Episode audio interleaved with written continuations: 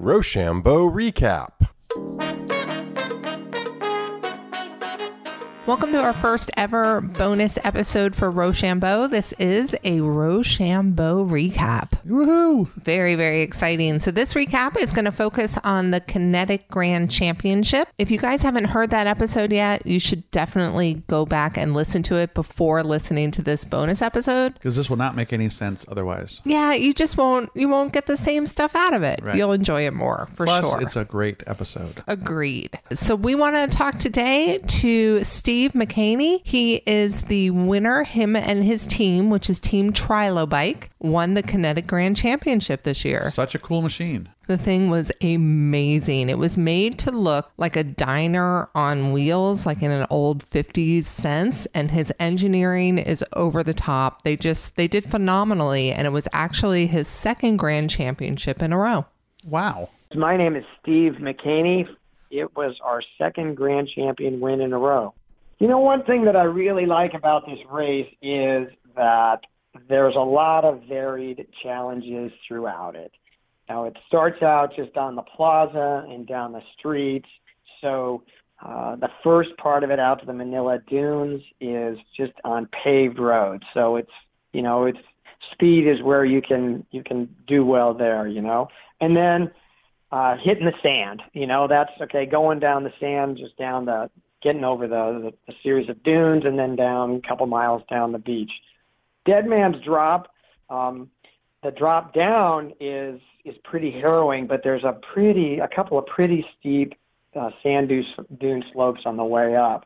And our first year we had our the new machine I built, it had been sunny and dry for several weeks before the race. And so that slope up to Dead Man's Drop was just super dry and sugar sand, and it just flowed. And so it was a really brutal hill to climb. I learned from that year and got much uh, lower gears, bought, made some new sand tracks, and I made special grippers that I can put on the outside of my wheel if things get really bad. And so then the year after that, my my new really low gears came in handy and I had to use my sand grippers that we put on the outside that you know when the when the sand tracks even slip. And so that part, you know, that was the toughest part and it's gotten now it's easier for us. Um, but Dead Man's Drop itself is is not difficult, but it is the, the most frightening three seconds of the whole race. and of course, the crowd loves it because um, it is in fact, uh, frankly, dangerous for a lot of machines. Ours, our machine's a bit narrow and a bit top heavy at times, depending on how I do my art. And Dead Man's Drop is not just a straight sand dune; it is a it, it has a curve in it and an and an outward slope. So it's really really harrowing to get down this thing. And what what we do is we'll we'll begin to ease down the slope very slowly. My two co-pilots behind me, they lean way out uphill to try to keep their weight up up slope. And as soon as we feel that the, the that the wheels are slipping, the the machine starts to slip a little bit sideways towards the outside, and we just let go of the brakes and basically bomb it down this slope. And it is not at all a totally controlled uh, situation. This year we fishtailed a couple of times, and I was able to just you know really carefully correct it, and we just go bouncing down into the into the you know the trail at the bottom, and we were in one piece. But uh, you know next year we're probably going to ease it down a bit with a rope. That's allowed by the ACE rules.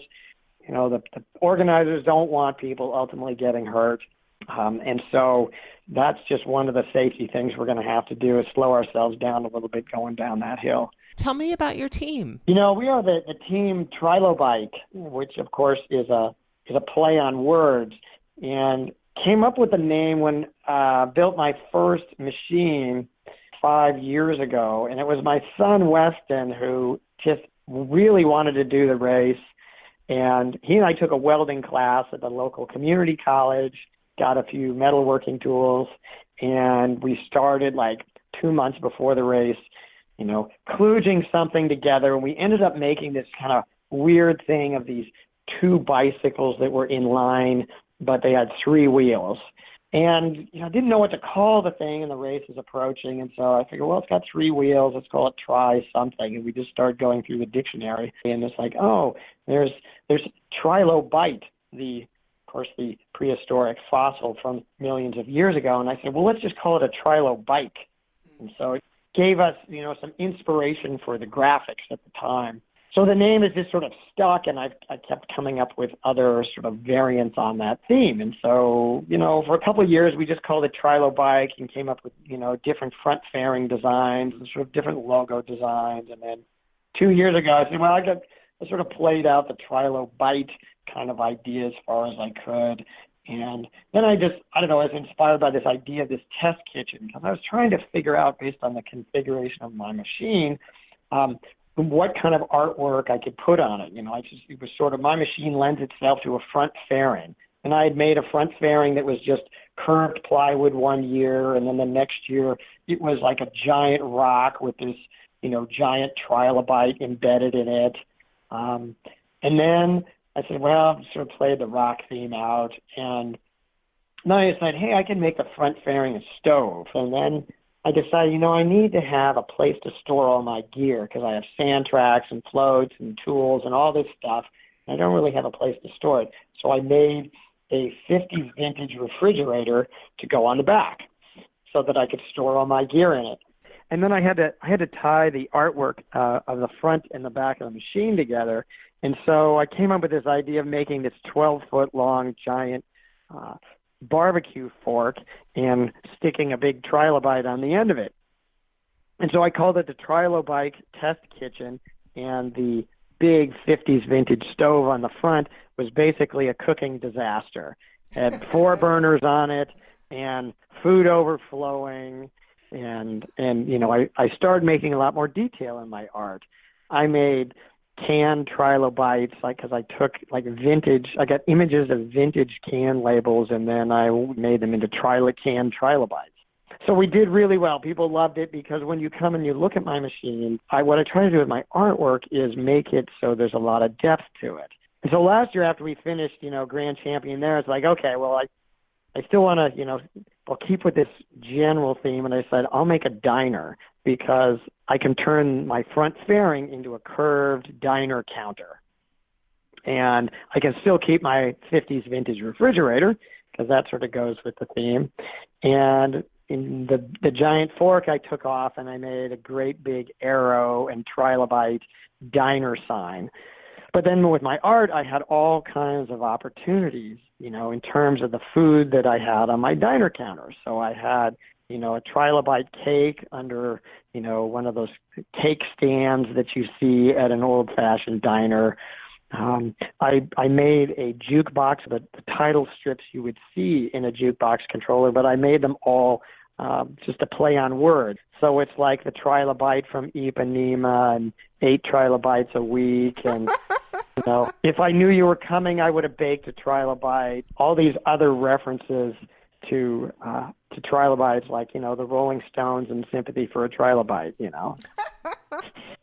oh my gosh, that's fantastic! And I have looked at pictures. Yeah, it's incredible. I mean, it's just a yeah, beautiful yeah. machine, just beautiful. Yeah, and I just you know I found a couple of funny pictures of you know Arthur Fonzarelli from Happy Days, and so I took that and that autographed picture of his and modified it to be you know like a you know he he visited the Trilobite diner, and I've got you know one of Bill and Hillary Clinton from Bill being on the campaign trail way back in '92, and um, Bill is is just looking sort of tired, and Hillary's just sort of staring at him, and it's a scene in some diner when they're you know having a cup of coffee, and and I put in the caption of Bill saying, "Hillary, I told you we we shouldn't eat here."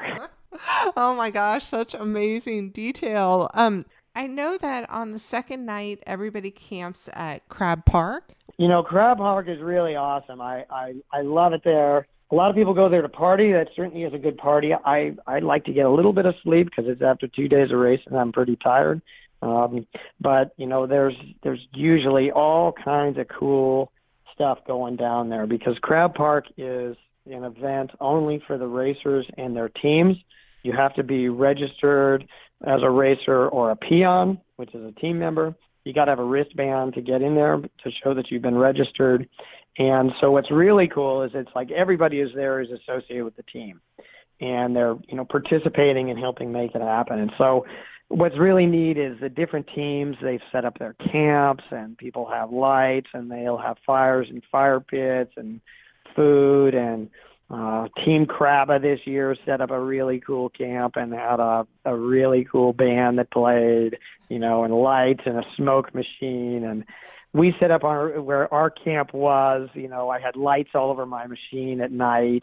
You know, and uh, and a whole bunch of other stuff. Other people do that too. They decorate their machines at night, and there's you know activities happening on the beach. And what was really cool is my wife and I are in the sort of late afternoon, just walking out to the beach and um, we stumble upon a wedding that's about to occur, a kinetic wedding, which was like, didn't know that was going to happen. And it was so funny. It wasn't a tremendously organized wedding. And, you know, they're just saying, well, we need to have an aisle for the bride to walk down. So there's a bunch of us out there, and we say, okay, let's go get some driftwood. We got a bunch of driftwood. We made an aisle, and then once the bride starts walking up, we all start, you know, humming "Here Comes the Bride," right? Because there was no music.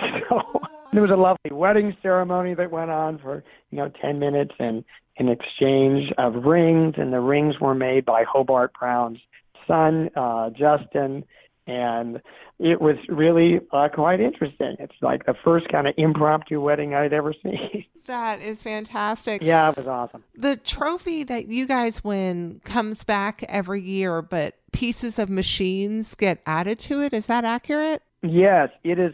The so the the Grand Champion Trophy is is the last large trophy that Hobart Brown made, and the base has been sort of built up by people over the years. And so there's there's a little book underneath on the bottom of it that's made out of copper plate that every year each team engraves their name and the name of the pilots on the copper plate and then they add uh, their little bit of artwork to the base of it every year. And so this last year the artwork i added was uh, it's sort of a, a representation of our giant fork that was on top of our machine last year when we won it. And so this year I got to add an, another one for the Trilobike Diner. And then, you know, the future winners will do the same.